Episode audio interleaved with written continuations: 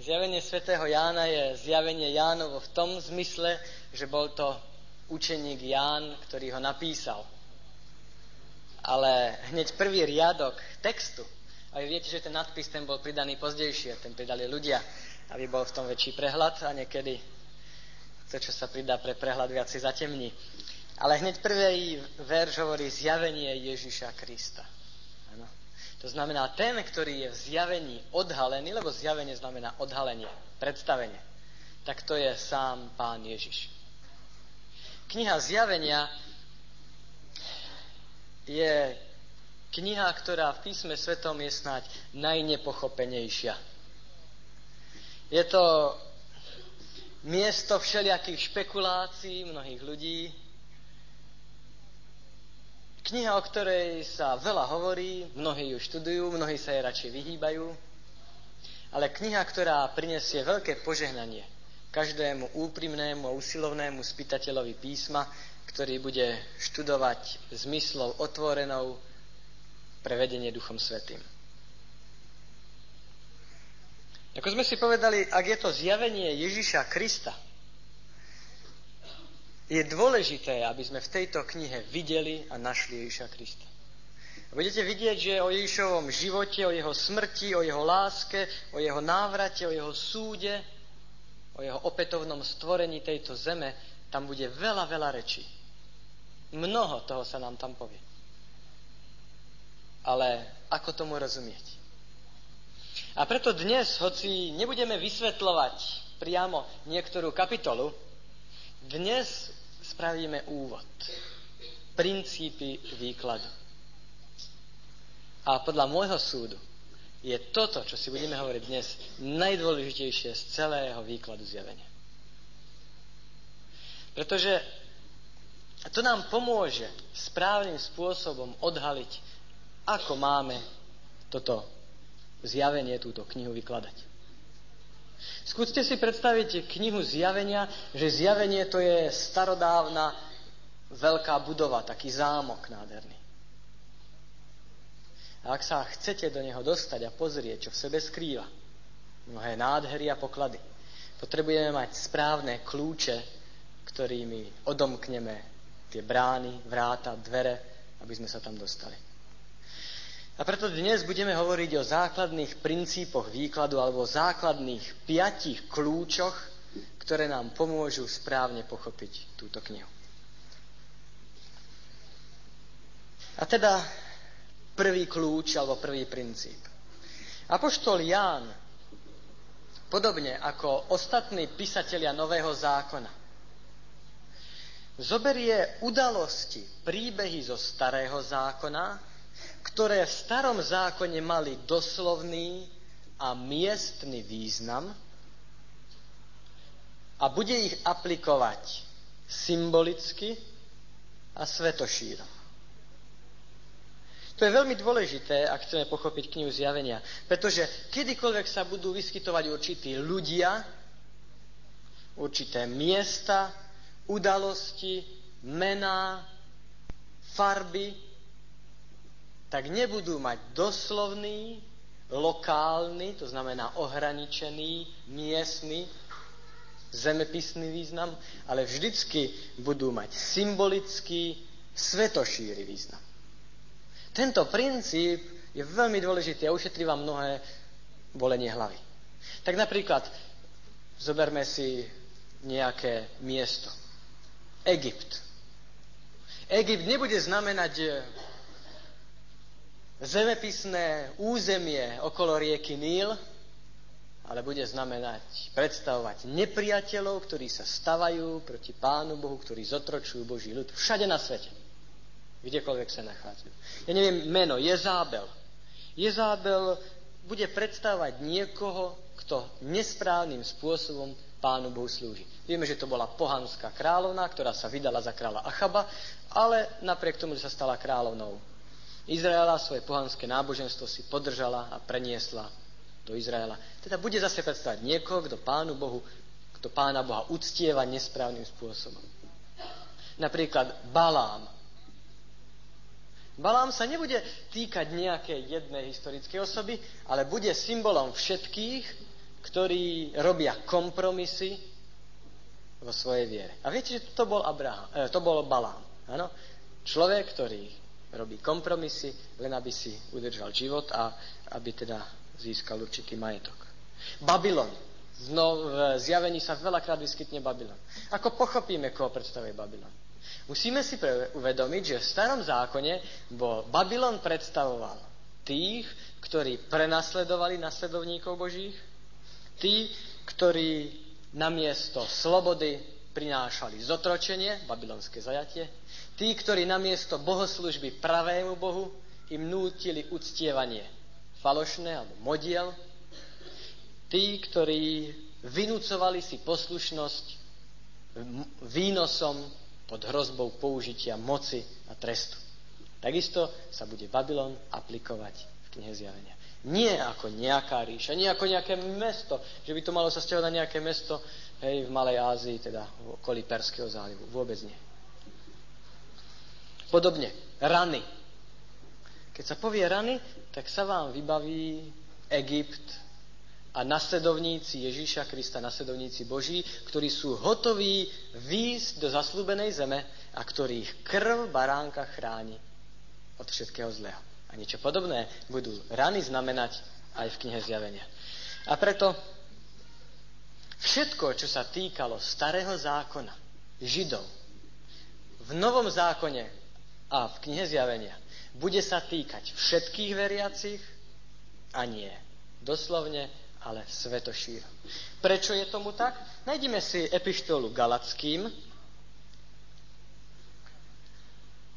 Galackým 4.26.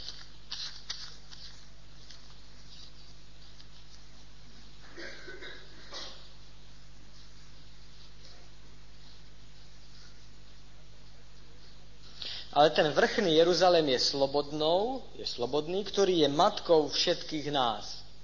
No, Jeruzalém v Novom zákone sa už nebude týkať nejakého mesta v Palestíne, ale bude mať svetošíry význam.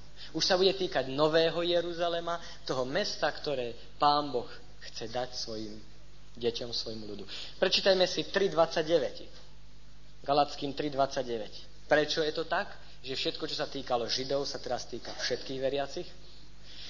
Ak ste vy v Kristu, ak ste Kristovi, tak ste semeno Abrahámovým a podľa zaslúbenia dediči. Všetci, ktorí veria, ako veril Abraham, to znamená, ktorí majú vieru v Pána Boha, sa stávajú semenom Abrahámovým a preto sa na nich vzťahuje všetko to, čo bolo povedané v starom zákone, čo sa týkalo len určitej úzkej vymedzenej skupiny ľudí. To isté e, Rimanom 2, 28, 29, Rimanom 2, 28, 29 v Novom zákone platí, a citujem, lebo nie ten je Žid, kto je ním zjavne navonok, ani nie je obriezka zjavne na tele, ale Židom je ten, kto je ním skrytie, kto je v srdci, obriezka srdca v duchu, ktorého chvála nie je od ľudí, ale od Boha. Skutočným veriacim je ten niekto, má určité vonkajšie znaky, ale kto má vnútorný vzťah srdca, kto má taký vzťah k Pánu Bohu, ako mal Abraham. A teda prvý kľúč k zjaveniu, prvý princíp je to, ktoré bolo doslovné a miestne v starom zákone, bude teraz symbolické a svetošíre. Toľko teda k prvému. Druhý princíp. Tí, ktorí čítajú Bibliu, tak vedia, že všetko, čo nájdeme v Biblii, musíme brať tak, ako je to napísané. Všade inde v Biblii platí, že to, čo v Biblii nájdete, musíte chápať doslovne, len keď kontext, súvislosť ukazuje, že to nie je možné, tak vtedy to má symbolický význam. Ja neviem, čítate v Evangeliách o tom, ako pán Ježiš nasítil zástup. No čím ich krmil? Chlebíkmi, rybami. Aké to boli chleby? Skutočné? Určite. Ryby skutočné? Áno. Skutoční ľudia? Áno.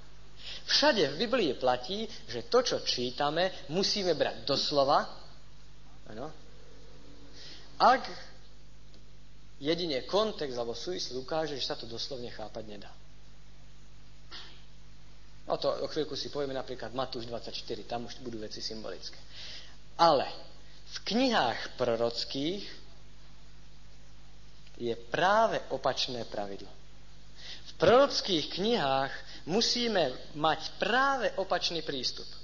To znamená, vo videniach budú proroci používať všelijaké symboly. Šelmy, zvieratá, mená, čísla, za chvíľku si poviem. Áno? A tieto nemôžeme brať doslova, ale musíme ich vykladať symbolicky. Áno? Teda očakávajme, že v prorockej alebo v apokalyptickej, viete, že zjavenie sa inak povie aj apokalypsa. Apokalypsa znamená, že je to kniha symbolická, ktorej sa týka, hovorí o konci vekov pod rúškom symbolov. A teda v apokalyptickej knihe, ako je napríklad v starom zákone, viete, ktorá kniha je apokalyptická? Kniha Daniel a v novozákone alebo novozmluvnej knihe Zjavenia platí jazyk je symbolický len vtedy, keď kontext by ukázal, že sa to nedá chápať symbolicky, ale doslovne, vtedy to musíme brať doslovne. Ale inak to je vždycky symbolické. Tak napríklad, dozvieme sa v zjavení, že padla hviezda z neba. Áno? Na čo sa to bude týk vzťahovať? Bude to nejaký meteor, ktorý padne z neba? Určite nie. To bude nejaký aniel a nie skutočná hviezda. Napríklad dozvieme sa tam, že kobylky výjdu a požerú zem. Bude sa to stiahovať na skutočné kobylky? Nie, to je symbol, ktorý sa bude stiahovať na tých, ktorí požierajú pravdu, kdekoľvek idú. Áno? To je veľmi dôležité si pamätať. Druhý princíp, druhý kľúč je, očakávaj, že jazyk bude symbolický, jedine ak by kontext to vylučoval. Ak to kontext nevylučuje. Ne? Všade bude jazyk symbolický, len tam, kde by to kontext vylučoval, tak tam to bude doslovne. Ale inak všetko symbolicky. Tretí princíp, tretí kľúč na otvorenie nádhernej budovy zjavenia. Pre nás, ľudí, ktorí žijú v západnom svete, a teda nie na východe, alebo nie v treťom svete, je ťažko pochopiť ľudí východu a blízkeho východu, ktorí dokážu byť tak fascinovaní číslami. Ale aj keď my s našim zemepisným pozadím hej, a kultúrnym pozadím to ťažko chápeme, predsa toto nezmeníme. A musíme brať do úvahy, že pre ľudí na východe, a odtiaľ nám vznikla aj Biblia, Ján patril k týmto ľuďom, Čísla znamenajú kvalitu a nie kvantitu. Čísla predovšetkým ukazujú na určité vlastnosti a nie na množstvo. A to je veľmi dôležité. Toto vám ušetrí toľko problémov a hlavy bolenia v knihe zjavenia, že sa až budete diviť. Pre ľudí tej doby čísla budú znamenať kvalitu Ano, nie kvantitu, teda vlastnosti. A nie počet. V knihe Zjavenia sa vyskytuje veľa, veľakrát mnoho čísloviek. Tie najbežnejšie sú 3, 4 a teraz. 3 plus 4 to je 7 a 3 krát 4 12. Trojka a štvorka sú základné číslice, ktoré sa používajú. Trojka, štvorka a potom ich násobok a súčet 7 a 12. Všimnime si napríklad číslo 3. Čo nám chce povedať číslo 3? Číslo 3 je číslom trojice. A teda hlavným významom čísla 3 je jednota. Nájdeme si zjavenie Jána, verše 4 a 6. Zjavenie Jána, prvá kapitola, verše 4 a 6. Ján píše siedmým zborom, ktoré sú v Ázii. Milosť vám a pokoj od toho, ktorý je, ktorý bol a ktorý príde. Kto je to?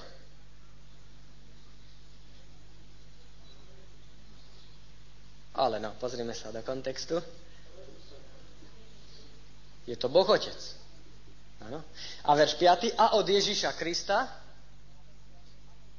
verného svetka, prvorodeného z mŕtvych, knieža kráľov zeme. Tomu, ktorý si nás zamiloval, umil nás od našich hriechov svojou krvou. Všimnite si, Pán Boh, Boh je vo štvrtom verši predstavený ako ten, ktorý bol, je a bude. Príde. Ďalej, napríklad v 4. kapitole budú spievať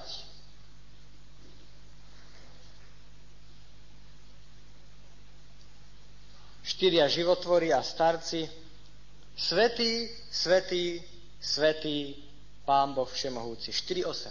To je 4.8. Čo tým chcú ukázať, keď povedia svetý, svetý, svetý? Chce sa tým povedať, že v nebesiach niekto opakuje do nekonečna to isté? Ako na mlinčeku v tibetskom modlitebnom? Nie. Chce ukázať na jednotu a súlad, ktorý panuje v božskej trojici. Napríklad tieto bytosti, ktoré v nebesiach sú, trojakým spôsobom vzdávajú úctu Pánu Bohu. A to tým, že padnú, klaňajú sa a hádžu svoje koruny pred trón. Čo to chce povedať? Chce to povedať, že naozaj pohadzujú svojimi korunami? Nie. To je trojitý symbol úcty. Jednota. Ďalej, budete čítať, že od trónu vychádzajú tri veci. Zase od Božieho trónu tri veci. Hromy, blesky a hlasy. Na čo to chce poukázať? Na jednotu. A naopak, Boží nepriatelia zase budú predstavovaní v takejto trojici. Tí, ktorí sa zjednotia proti Pánu Bohu, zase to bude trojica. Drak, Šelma, falošný prorok. Ďalej v 16. kapitole budete čítať o troch nečistých duchoch, podobných žabám. Budú tri beda pri trúbeniach. A takto by sme mohli pokračovať ďalej a ďalej. A teda číslo 3, kedykoľvek sa spomína, tak predstavuje jednotu, súlad, spolupatričnosť. Ďalšie číslo je napríklad 4. Číslo 4 je symbol univerzálnosti. Tak napríklad pri tróne nájdeme štyri živé bytosti. Aby sa ukázalo, že Boží trón je univerzálnym trónom alebo trónom pre celý svetošíry vesmír. Ďalej, Ján v 7. kapitole, verš 1, bude vidieť štyroch anielov stojacich na štyroch uhloch zeme, držiacich štyri vetry. Čo sa tým chce povedať? Univerzálnosť. Áno. Všeobecná platnosť. Napríklad v 9. kapitole, verš 15, sa bude hovoriť o tom, že niečo veľmi dôležité sa udeje 9. kapitola, verš 15, boli rozviazaní štyria anieli, ktorí boli prihotovení na hodinu, na deň, na mesiac a na rok. Zase univerzálnosť. V kapitole 14. verš 20. A lis bol šliapaný vonku za mestom a z lisu vyšla krv, ktorá siahala až po úzdu koňom na 1600 štádií. Ako dostaneme 1600? 4 krát 4 krát 100. Dokonalá skaza univerzálna skaza pri druhom príchode. 14. kapitola hovorí o druhom príchode. V 14. kapitole, keď sme, ľudia sú vždycky predstavení v zjavení, čítajte vo verši 6. Ľudia sú predstavení vo zjavení, aby zvestoval väčšie evanelium tým, ktorí bývajú na zemi, každému národu, pokoleniu, jazyku i ľudu. Zase štvoraké označenie ľuďom. Čo to znamená každému národu, jazyku, pokoleniu ľudu? Všetkým ľuďom. Štvorka, číslo univerzálnosti. V šiestej kapitole. Na plavom koni, 6. kapitola, verš 7.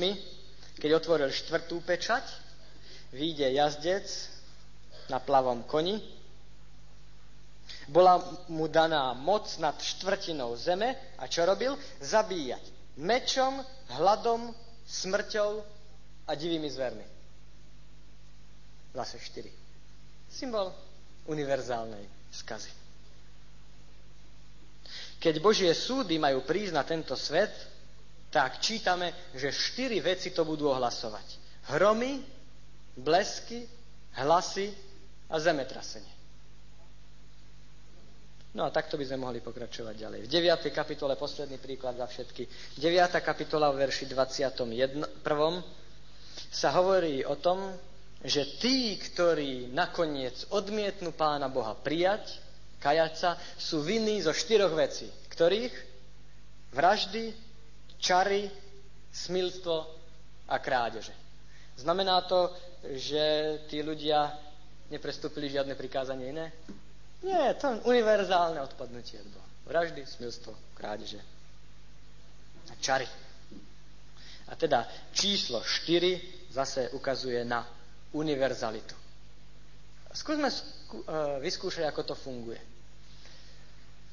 Budete čítať, že Nový Jeruzalém, keď zostúpi, tak na jednej strane budú tri brány na štyroch Každé na štyroch stranách. Čo to chce povedať? Jednotu a univerzálnosť. Tá všetci, ktorí Pánu Bohu verili, tam budú mať prístup a to bude univerzálne. Hej? Jednota veriacich sú tri brány na štyroch stranách. Dobre, 3 plus 4 je 7. Číslo 7 je najčastejšie používané číslo v zjavení. Číslo 7 je symbolom dokonalosti alebo odpočinku, zaslúbeného odpočinku. Teraz ma napadá hneď, skúsme si, ako to funguje. Číslo 4 je symbol univerzálnosti. Symbol zaslúbeného odpočinku. Viete, ako je najčastejšie označovaný pán Ježiš v zjavení? Baránok Boží. Ako baránok. Koľkokrát? 28 krát. 28 krát sa Ježiš je nazvaný baránkom zjavenia. To je 4 krát 7. Čo to znamená? Že Ježiš je dokonalým spasiteľom pre všetkých ľudí. 7 krát 4. Teda číslo 7 ukazuje na zaslúbený odpočinok. A tento odpočinok neznamená len odpočinok po práci, ale samozrejme v, aj ten, ale v zarámovaní knihy zjavenia znamená predovšetkým väčší odpočinok, ktorý pán Boh zaslúbil svojmu ľudu od počiatku, kedy povedal a položím nepriateľstvo medzi tebou. 1. Mojšova 3.15. Hej. Pán Boh zaslúbuje väčší odpočinok, odkedy hriech prišiel na tento svet. A jeho symbolom je číslo 7. A tak viac ako 40 krát sa používa toto číslo v zjavení. Máme tam veľké sedmičky.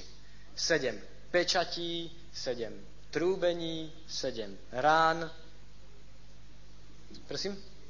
Sedem ramený svietnik, až po sedem hro- hromov, ktoré počul Ján a ktoré nerozumel a nemal zapísať. Samé sedmičky. Sedmička predstavuje teda odpočinok, dokonalosť. No, 3x4 je 12. 12 je symbolom kráľovstva. Spomínate si, že v starom zákone Izrael pochádzal z 12 synov Jakobových. Pán Ježiš v novom zákone, keď zakladá nové kráľovstvo, tak si vyvolí 12 apoštolov. A aj pre nich samotných toto číslo bolo také magické, že keď Judáš zradil a teda skončil svoj život, hneď prvé, čo spravia v skutkoch v prvej kapitole je čo? Doplniť 12. Nemôžu sa do ničoho pustiť, dokiaľ ich nebude 12. Hej? Ani nečakali na to, že pán Boh si vyvolil nie Mateja, ale Apoštola Pavla. Dobre. Číslo 12 je číslo kráľovstva. A tak napríklad v 12. kapitole, to je ale náhoda, lebo kapitoly boli pridané pozdejšie, hej, je církev, ktorá má korunu s 12 drahokami. Áno, ak je to církev, tak určite má niečo 12, bude mať na sebe. Áno, koruna s 12 drahokami. No a pretože číslo 12 je symbolom kráľovstva, kde bude najviac dvanástok? V Novom Jeruzaleme. A keď otvoríte posledné dve kapitoly, tak to sa hemží dvanáctkami. Áno? 12 brán, perlových, 12 základov, 12 rozličných drahých kameňov, 12 mien na základoch. Dokonca ešte aj strom života prináša 12 raké ovocie. Áno? Múry Jeruzalema môžete vydeliť 12 šírku, trošku. Dokonca, keď sa hovorí o Božom ľude, o tých, ktorí budú vykúpení, tak sú predstavení v 14. kapitole ako 144 tisíc. To znamená 12 krát 12 dokonalý Boží ľud a tí, krát tisíc. Tisíc je symbolom vojenského zoskupenia. Dávid bol najprv v Saulovej armáde vedúci nad tisícimi. To znamená, príde k vám niekto, zastaví vás pred eh, knihkupectvom a povie, no, príde Armagedon. Mimochodom, čo bude znamenať Armagedon? Vyschnutie rieky Eufrat? Lokálne niečo? Miestne? Nie, to bude znamenať niečo univerzálne podľa prvého a druhého pravidla, lebo mená a miesta symbolické sú teraz univerzálne a tak bitka Armagedonu nebude niekde na Blízkom východe okolo rieky Eufrat, ale to bude všeobecne platné. No a vám povie, že keď nebudete to alebo ono, tak 144 tisíc, čo to bude predstavovať? Predstavuje to číslo, alebo to predstavuje kvalitu? Kvalitu. Vidíte, keď máte princípy, tak vás nepustia. Ak sa pustíte do štúdia, do výkladu bez základných princípov, tak idete z jednej priekopy do druhej priekopy. Áno? Luther teraz vyjadril takým, no, sedliackým prirovnaním. Hovorí, my ľudia sme ako opitý sedliak, ktorý ide na oslovy. Raz ho to hodí na jednu stranu a raz na druhú. Ak nemáte princípy, tak raz do jednej priekopy, raz do druhej. Hej? Z jedného extrému do extrému. Ale ak máte princípy, tak tie vás nepustia. Tie vám pomôžu to vykladať. Hej? A tak, keď pochopíte to, čo si hovoríme dnes, nebudete mať vôbec žiadne problémy zo 144 tisíc. Už dnes večer. Lebo 12 krát 12, teda číslo, znamená kvalitu. Že sú Židia z toho a z toho pokolenia, Židov v Novom zákone vysvetlujeme ako? Symbolicky. Pečať že sú panenci, bude ako? Symbolicky. Pečať bude tiež nie na hlave, ale symbolicky. A ide to krásne. Takže, tretí princíp. Základné čísla v zjavení 3, 4, 7, 12 nám chcú predstaviť množstvo, kvalitu a nie množstvo. Vlastnosti a nie počet. To bol tretí princíp. Štvrtý princíp, alebo štvrtý kľúč k výkladu zjavenia je, už sme si povedali, že kniha zjavenia neustále čerpá námety zo starého zákona. Viac ako polovička veršov knihy zjavenia sú citáty zo starého zákona. A najviac obrazov zo starého zákona bude zo starozákona alebo starozmluvnej svetine. Ano. Už kniha alebo list Židom ukázal presvedčivo, že Kristov život, smrť a služba v nebeskej svetini prevyšujú starozákonnú svetiňovú službu v pozemskej svetini. Ale Ján ide ešte ďalej. Ján ukazuje, aký je význam tak dennej aj výročnej služby v svetini. A preto všade v zjavení bude množstvo symbolov zo svetine. A tieto symboly sa nebudú vzťahovať na veci týkajúce sa svetine, ale na udalosti, ktoré, ktorých boli pred obrazom. Ja myslím, že bolo dobré, aby ste si zapísali nasledujúci zoznam. Tak, prejdeme si 22 kapitol zjavenia a ukážeme si, ako v každej kapitole je symbolika svetine. Kapitola 1.20, svietnik. Ano?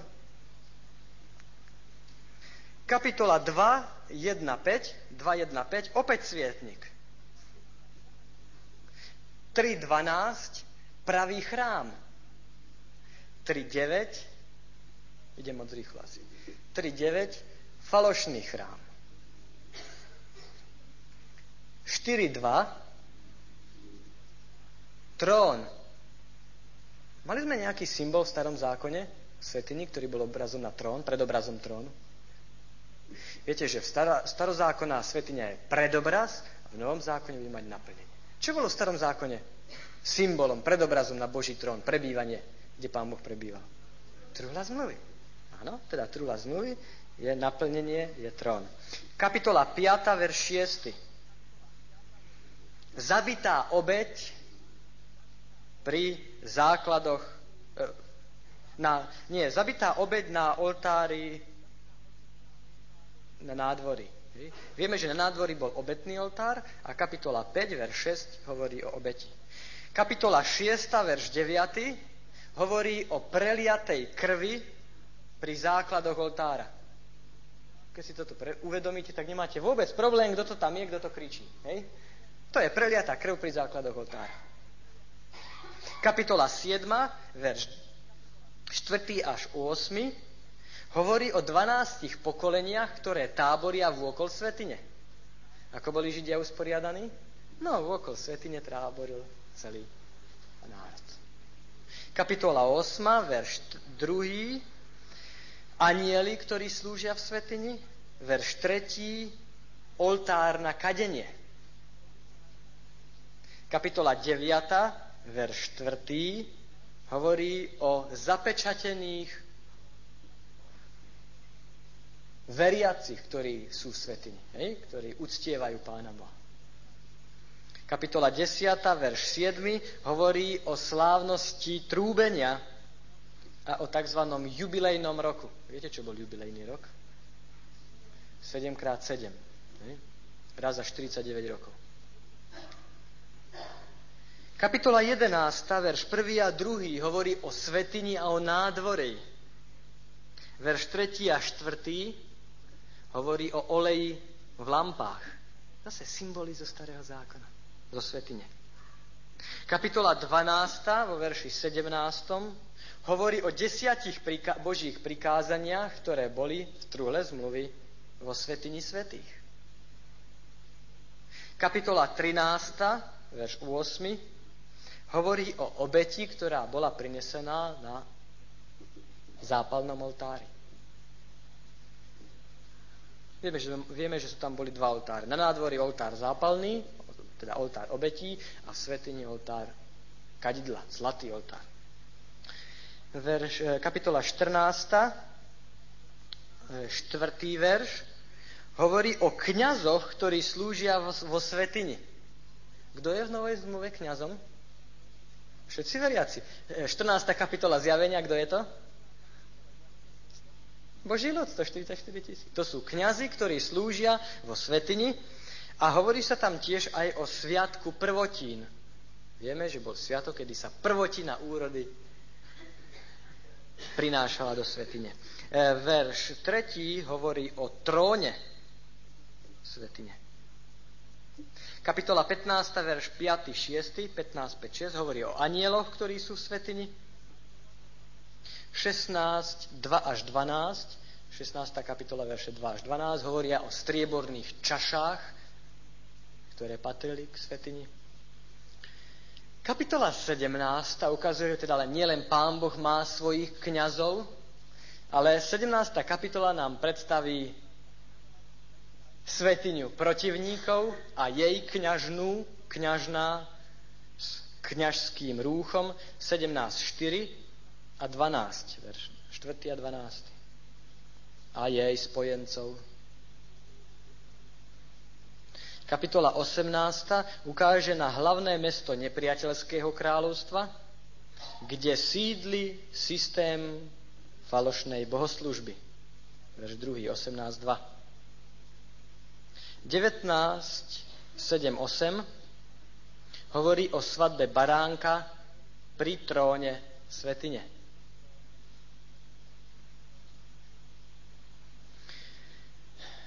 Kapitola 20. Starozmluvný deň zmierenia bol predobrazom na súd. Kapitola 20. hovorí o naplnení predobrazu dňa zmierenia, o súde verš 4. Kapitola 21, verš 3 hovorí o ďalšom sviatku. Sviatok stánkov.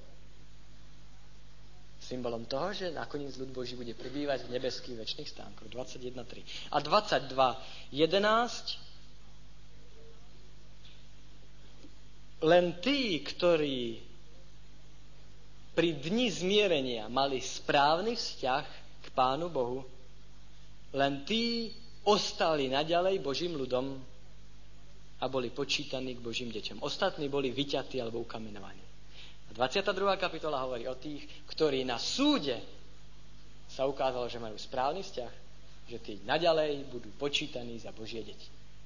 A teda, štvrtý princíp alebo štvrtý kľúč je, každá zmienka o svetini a, jej, a službách, na ktoré a službách svetine ukazuje na skutočnosti, podstatu a nie na symboly. To znamená, zariadenia a služby svetine ukazujú na udalosti a nie na predmety. O tá, jazyk svetiny, ako ste v každej kapitole bude spomínaný, ale ukazuje nie na nejaké predmety, ale na skutočnosti, ktoré boli za tým, na udalosti. No a teraz jeden posledný a podľa mňa najdôležitejší, jeden tiež z najdôležitejších kľúčov, kľúč piaty.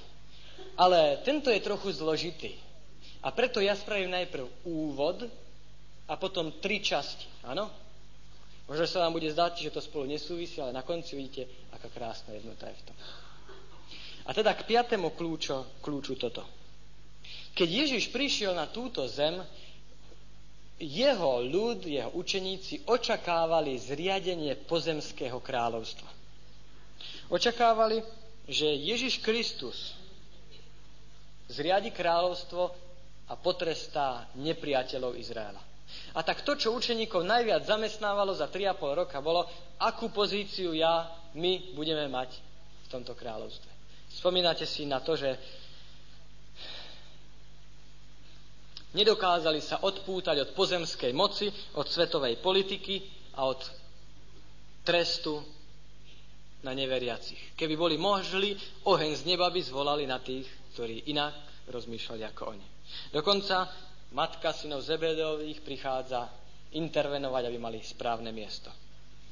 Koľko času koľko výborových jednaní strávili učeníci prejednávaním pozícií hej, a funkcií, ktoré budú mať. Posledný týždeň pred svojou smrťou Ježiš Kristus prišiel do chrámu a tam prehlásil niečo zaujímavé. Najdeme si Matúš 23., koniec 23. kapitoly a teraz sa pri tom dlhšie zdržíme. Matúš 23, 28 Pán Ježiš tesne pred svojou smrťou príde do chrámu a prehlási toto. Matúš 23.38. Hla zanecháva sa vám váš dom pustý. Tento výrok udivil učeníkov. To proste nemôže byť pravda. Tomu nemohli veriť. Preca, aké kráľovstvo Ježiš obnoví bez chrámu? To si nedokázali predstaviť.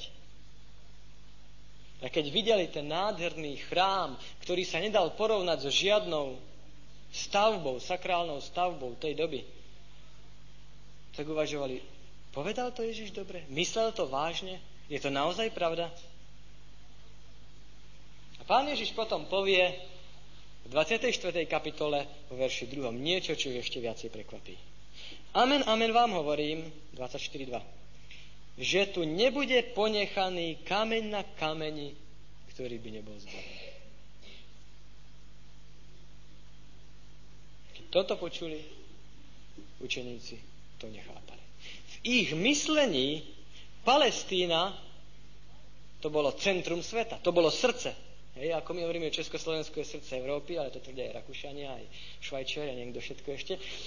Oni, pre nich Palestína bolo, bola v srdci celého sveta. Jeruzalem bol v centre alebo v srdci Palestíny. A chrám bol v srdci Jeruzalema, centrum Jeruzalema. A preto pre, podľa ich chápania zničenie chrámu, no to bolo niečo nemožné. To bol koniec sveta. Nie je možné, aby niečo také bolo. To už by bol koniec sveta. A tak, keď jedného dňa výjdu s Ježišom na vrch Olivecký, ktorý bol mimochodom jemný vršok nad chrámom, odkiaľ krásne bolo vidieť na ten chrám. A keď vidia tú nádheru zlatého a bielom ramorového chrámu. Vidia to všetko. Tak uvažujú, kedy, Pane Bože, je možné, že by sa dačo také stalo? A ak áno, tak kedy? Kto vôbec môže poprevracať tieto mamutie kamene? Kedy sa to stane? Kedy bude chrám zničený? A pán Ježiš potom dáva odpoveď. U Matúša 24 Marka 13 a Lukáša 21.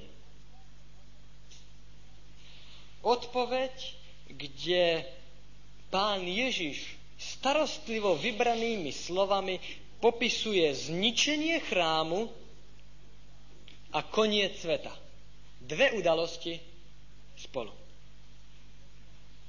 Ježiš použil alebo spojil zničenie chrámu a koniec sveta preto, lebo prvé je predobrazom alebo symbolom druhého. Áno? Zničenie Jeruzalemského chrámu bola miniatúra konca sveta, zničenia celého sveta. Znamenia jedného sú znamenia aj druhého. Mimochodom, Matúš 24, verš 6. A budete počuť o vojnách, Verš 7, postane národ proti národu, kráľovstvo proti kráľovstvu, bude hlad, mor a zemetrasenie miestami. Na čo sa to vzťahuje? Znamenie čoho? Konca sveta? Nie. Od verša 4. po verš 14. pán Ježiš hovorí o znameniach zničenia Jeruzalema. Ale tie isté znamenia, ktoré sa vzťahujú na zničenie Jeruzalema, sú aj znamenia, ktoré sa vzťahujú na koniec sveta. Teda verše 4 a 14 majú dvojitú aplikáciu. Splnili pred zničením Jeruzalema, ale že tieto znamenia sa splnia a plnia aj pred príchodom Ježiša Krista. Teda verše 4 až 14 majú dvojitú aplikáciu, dvojnásobné naplnenie. Ale predsa pán Ježiš ukázal týmto učeníkom, aby pochopili a neboli takí úzkoprsí, že zničenie Jeruzalemského chrámu ešte neznamená koniec sveta. Tak čítame vo verši 8, keď povstane národ proti národu, kráľovstvo proti kráľovstvu, hlad, mor, zemetrasenia, verš 8, ale to všetko je len počiatok. Verš 6. Hľadte, aby ste sa nestrachovali. To všetko sa musí stať, ale to ešte nie je koniec. A vo verši 13. opäť ukáže, že len ten, kto zotrvá až do konca, bude spasený. A ukazuje, že zničenie Jeruzalema ešte nie je koniec. Že ešte potom príde niečo viac. A verš 14 je najzrateľnejší, výrok zo všetkých ukazuje, že musí byť hlásané evanielium celému svetu, aby každý si mohol rozumne vybrať, či chce slúžiť Pánu Bohu, alebo nie, prv, než príde koniec. Takže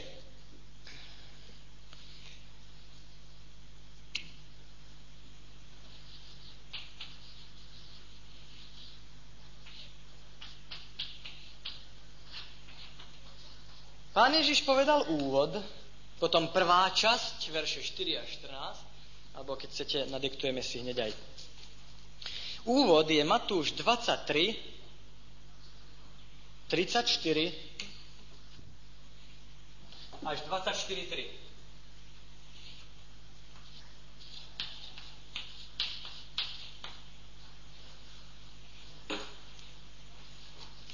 V rámci tohto úvodu Pán Ježiš predstaví blížiacu sa skazu. Môžete si, tu si nechajte voľné miesto. Môžem použiť? Tu si nechajte voľné miesto, lebo sem za chvíľku niečo idem písať a sem si poznamenajte predstavenie blížiacej sa skazy. Vo veršoch 4 a 14 pán Ježiš predstaví znamenia týkajúce sa pádu Jeruzalema, a konca sveta. Dobre, teraz ide druhá časť Kristovej kázne na hore Oliveckej. Ako sa volá táto časť, o ktorú rozberáme Matúš 24? To je kázeň na hore Oliveckej. Druhá časť je od veršov 15 až 28. Táto časť nie je chronologickým pokračovaním toho, čo sme mali predtým, lebo už vo verši 6., 8. a 13. pán Ježiš hovoril o konci. Ano?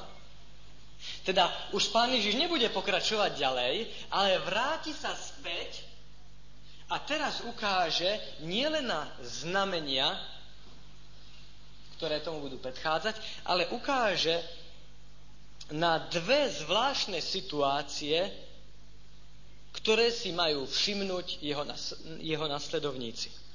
Vo veršoch 15 až 22 Ježiš bude popisovať vonkajších nepriateľov, ktorí budú útočiť na církev. Áno? Hovorí, že Jeruzalem bude oblahnutý, áno?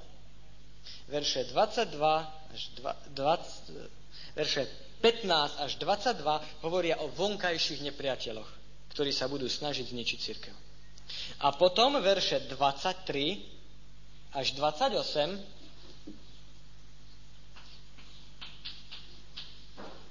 budú hovoriť o vnútorných nepriateľoch. Cirkvi, ktorý vnútorné nepriateľstvo bude hroziť z odpadnutia. Čo je Matúš 24.24? 24? Postavnú falošní proroci, falošní Kristi. A kde? Medzi pohanmi? Nie, v cirkvi. A tak verše 23 až 28 ukazujú na falošné učenie, ktoré vznikne v cirkvi. Poznamenajte si do zátvorky do svojich poznámok Lukáš 17.30 a tam uvidíte, pán Ježiš, že takto bude pred príchodom syna človeka. Že jasne hovorí pán Ježiš o svetošírej situácii v celej cirkvi. A posledné slova okolo verša 28.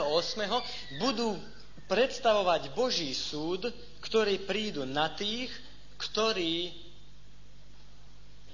neobstáli v tejto vnútornej, pred, pred týmto vnútorným nepriateľom.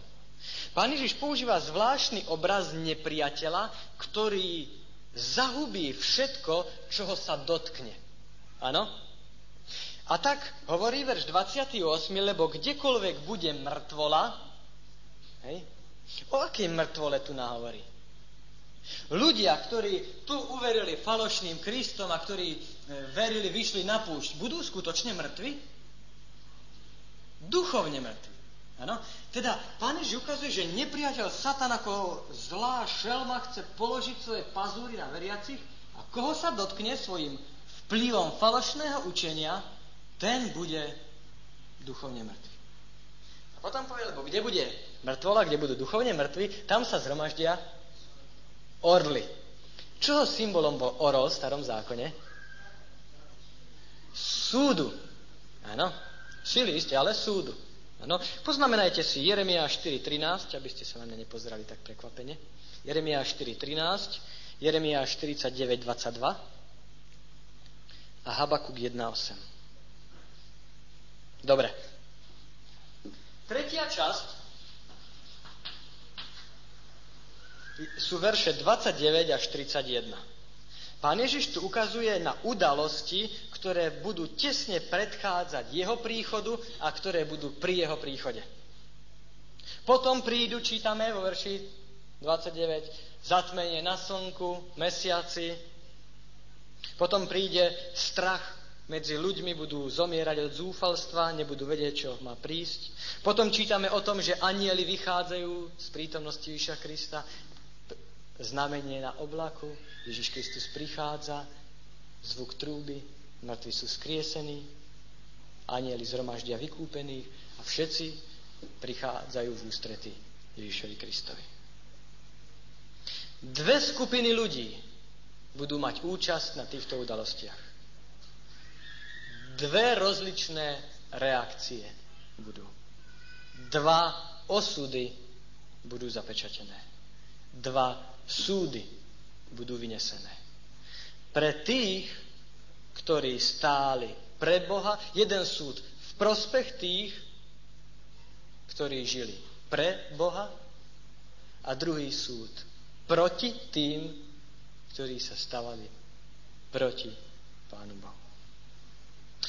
Pán Ježiš potom od verša 32 až, 30, až 26, 2, Matúš 24, 32 až 26, 2, kapitola 26, 2, ukončil svoje kázanie tým, že aplikoval toto posolstvo do života veriacich ľudí. A tak hovorí podobenstvo o figovníku, ilustráciu z potopy, podobenstvo o vernom sluhovi, podobenstvo o desiatich panách, podobenstvo o hrivnách, podobenstvo o poslednom súde, o rozdelení na dobrých a neužitočných sluhov, na ovce a kozlov teda. A nakoniec 26. kapitola sa končí očistujúcimi plameňmi ohňa. A keď Ježiš o tomto povie, tak povie 26. kapitola. Keď stalo sa, keď dokončil Ježiš všetky tieto reči, že povedal svojim učeníkom, syn človeka sa vydáva, aby bol ukrižovaný. Áno, koniec Ježišovej reči o budúcnosti. A teda, toto si zapíšte, zopakujeme. Úvod hovorí o blížiacom sa zničení chrámu. Prvá časť hovorí o znameniach, ktoré oznámia pád Jeruzalema a koniec sveta. Druhá časť hovorí o útoku na verných zvonka a o odpadnutí znútra. Tretia časť hovorí o návrate pána Ježiša, aby umlčal opozíciu a odmenil verných.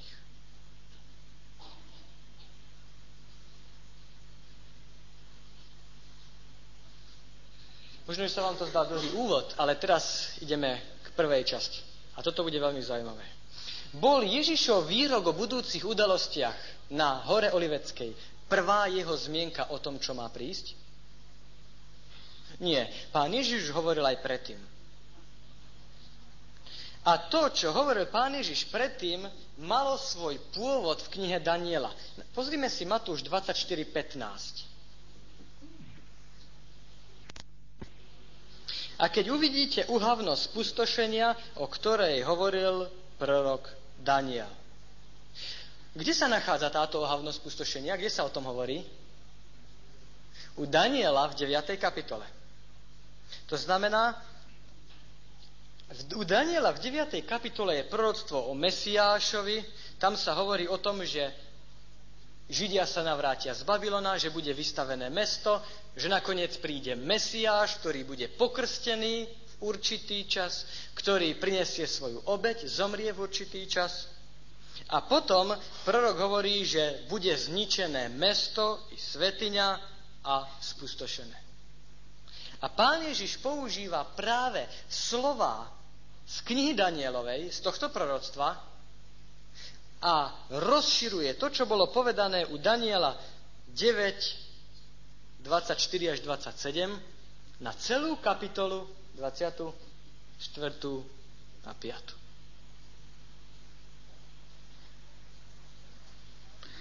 A teda prvá časť piatého kľúča, prvý princíp je tu.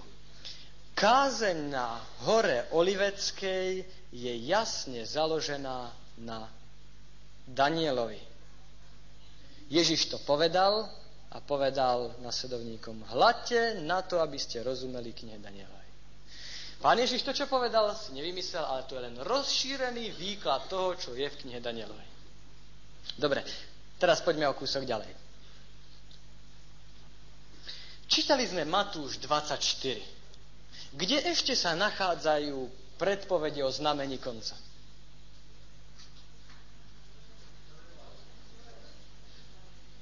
Myslím v Novom zákone. Kde ešte pán Ježiš hovorí, ako to bude vyzerať dobe konca? U Marka, v ktorej kapitole? Marek 13 a Lukáš 21. A čo u Jána?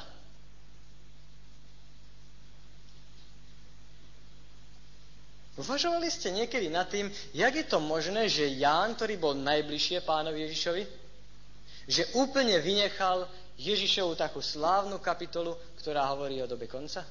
Že to vôbec nespomína? Predsa otázka, kedy Kristus sa vráti, čo bude znamením jeho príchodu, kedy príde pre svojich verných, to je otázka, ktorá veriacich zaujímala a trápila v každej dobe. Ako to, že Ján to nespomína vôbec. Áno. Samozrejme, Ján tento predmet, tieto udalosti neignoruje, ale namiesto toho, aby o nich hovoril v jednej či v dvoch kapitolách, Ján o týchto udalostiach pojedná v celej jednej knihe. V 22 kapitolách. V ktorej knihe? Knihe Zjavenia. Dobre. Najdeme si teda knihu Zjavenia, Prvá kapitola, verš 7. A tu na nájdeme kľúč k tomu, že, alebo teda úvod k tomu, aby som vás zase nepoplietol, úvod k tomu, že to, čo je povedané v knihe Zjavenia, je vlastne Danielové, E, Jánovo kázanie na hore Oliveckej. Hla prichádza s oblakmi a uvidí ho každé oko, aj tí, ktorí ho prebodli a nariekať budú nad ním všetky pokolenia zeme. Áno, Ján tu nám ukazuje najprv jeden malý obraz druhého príchodu a v nasledujúcich 22 kapitolách podá presne to isté, čo je tu. Od dejín cirkvy až po záverečné ukončenie všetkého zlého.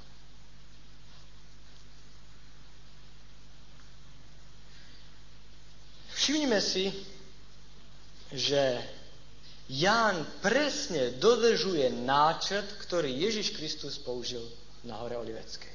V kapitolách 1 až 5 Ján spraví úvod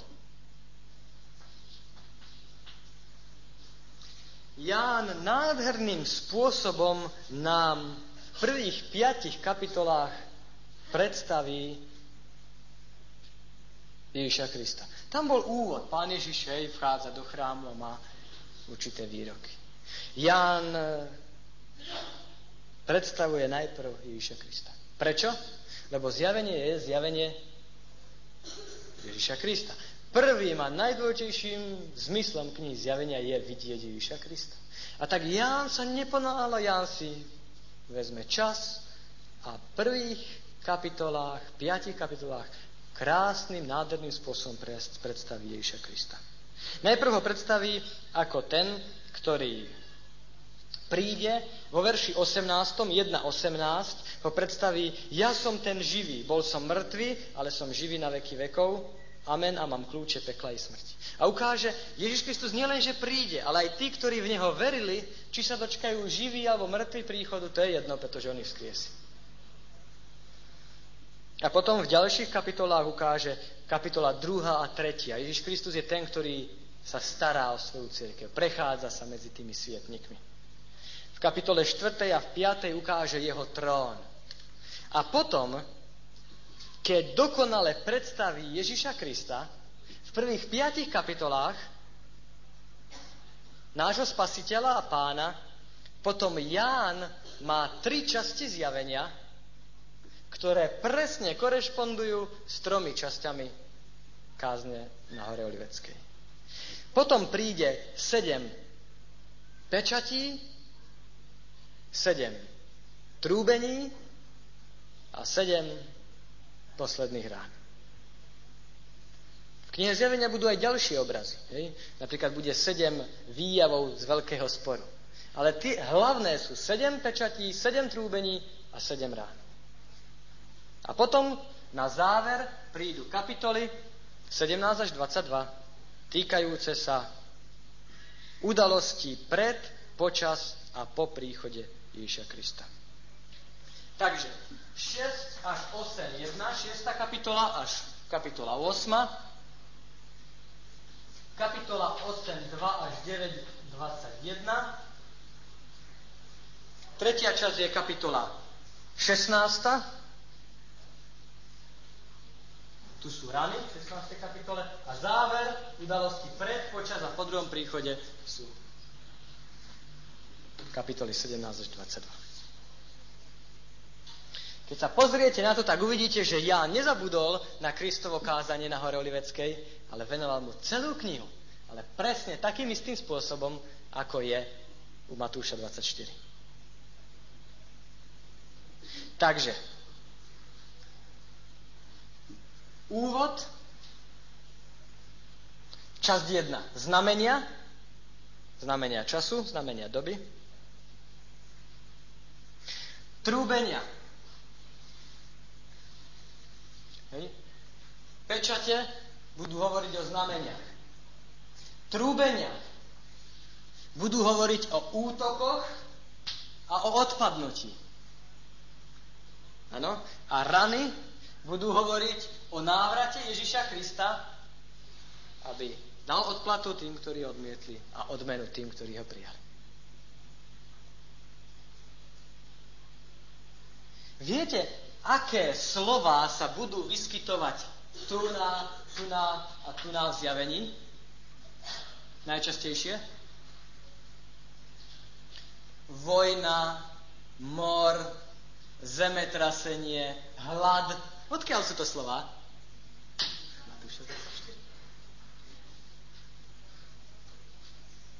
Znamenia na slnku, mesiaci, na hviezdach, Falošné učenia budú tam odhalené, ktoré v cirkvi sa budú. Anieli zhromažďovať vyvolených, trúbenie, príchod na človeka.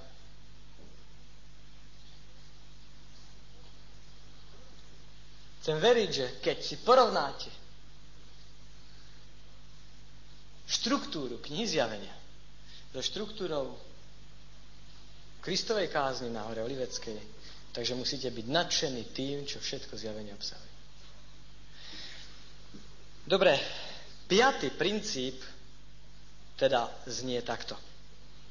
Zjavenie je rozšírením Ježišovej kázne na vrchu Oliveckom alebo na hore Oliveckej. A kázen z hory Oliveckej je rozšírením proroctiev Daniela. Ak teda chceme po piate pochopiť správne zjavenie, tak musíme rozumieť tomu, čo je napísané u Matúša v 24. kapitole. A kedykoľvek budeme mať problémy rozumieť niečomu v zjavení, tak len sa vrátime k Matúšovi 24 a to nám pomôže vyriešiť naše problémy. Toľko teda na dnes. 5 základných princípov. Ja vám nadiktujem tri otázky, aby ste aj za domácu úlohu mali nad niečím čas porozmýšľať. A na záver to ešte zhrniem, čo sme si povedali. Prvá otázka. aký osobný úžitok očakávaš ako výsledok štúdia knihy zjavenia. Aký osobný úžitok očakávaš ako výsledok štúdia knihy zjavenia, do ktorého sa dnes poušťame. Chceli by sme do prázdnin alebo so začiatkom prázdnin stihnúť celú knihu. Druhá otázka. Aký risk obsahuje prozba, aby Duch Svetý nás viedol pri štúdiu? Ak chceme pochopiť a porozumieť knihe zjavenia, potrebujeme prosiť o vedenie Duchom Svetým. Je to určitý risk prosiť, aby Duch Svetý nás viedol? Určite. Možno zistíte, že niektoré vaše predstavy o zjavení sa zrútia, niektoré vaše výklady sa zrútia. Teda otázka, aký risk obsahuje prozba, aby Duch Svetý nás viedol pri štúdiu? A druhá podotázka k tomu, si ochotný tento risk prijať? Ak nie ste ochotní študovať zjavenie s tým, že sa dozviete niečo nové, že Duch Svetý vám čo si zjaví, tak oni neštudujte, škoda času. Len vtedy, keď máme ochotu všetci poučiť sa, naučiť niečo nové a podľa zjavenia 1.3 nielen počuť, naučiť, ale aj žiť, zariadiť sa v živote podľa toho, len vtedy bude mať kniha zjavenia pre nás život úžitok. A posledná otázka. Ak číslo 7 predstavovalo odpočinok po práci, oddych po boji, alebo odboja, od konfliktu, čo znamená číslo 6? Takže to sú tri otázky za domácu úlohu. A ja by som ešte zopakoval na záver. 5 princípov, 5 kľúčov, ktoré nám odomknú nádhernú stavbu knihy zjavenia. Viete, aký čas som stratil tým, že som vylamoval dvere, rozbíjal okná, aby som nakúkol, nakúkol do zjavenia a videl a pochopil niečo z toho, čo tam je, koľko času, bolesti hlavy a nepochopenia práve preto, že som nepoužíval tieto kľúče. A nielen ja, mnohí ďalší. A na druhej strane, koľkí ľudia dnes práve snažia sa nakúknúť do toho zjavenia, ale sú z toho zmetení a to, čo im vyjde, sú hrozné veci práve preto, že nepoznajú tieto kľúče. Poprvé, keď nový zákon spomína niečo doslovné, miestne zo starého zákona, treba to chápať. Chápať symbolicky a svetošíro. Po druhé, videnia v zjavení sú predovšetkým symbolické a nie doslovné. Všetky videnia budeme musieť vykladať. Po tretie, základné číslice 3, 4, 7, 12 predstavujú skôr vlastnosti ako počet. Po štvrté, Pôvod mnohých symbolov zjavení nájdeme v starozmluvnej svetini a v jej službách. Ale ich význam ukazuje nie na ceremónie, ale na udalosti, ktorých boli predobrazom. Ukazujú na určité udalosti v dejinách spásy. Po piaté, zjavenie je rozšírením a výkladom Ježišovej kázne na vrchu Oliveckom, a toto je zase rozšírením Danielových proroctiev. Ak chceme pochopiť ťažké state, musíme najprv hľadať zrnká múdrosti a pravdy v týchto predchádzajúcich statiach. Existuje veľa dobrých a užitočných náboženských kníh, ktoré si môžete prečítať a mať poženanie a užitok. Ale hovorím vám, žiadna sa rozsahom a obsahom nevyrovná knihe zjavenia. V knihe Svedectvá pre kazateľov strana 140 je, 114 je napísané, keď knihy Daniel a zjavenie sa budú študovať, prinesie to úplne novú skúsenosť nášmu ľudu. Veríte tomu? Že keď ľudia pochopia, čo je v knihe zjavenia, že budú mať úplne novú skúsenosť, úplne nový iný vzťah Pánu Bohu. Ja tomu verím celým svojim srdcom. Teda, keď by nám Pán Boh všetkým pomohol, aby toto štúdium, ktoré dnes začíname, nás viedlo k novej, k hĺbšej skúsenosti k lepšiemu poznaniu a doceneniu toho, čo Ježiš pre nás znamená, čo, aký je a čo pre nás chce vykonať. Amen.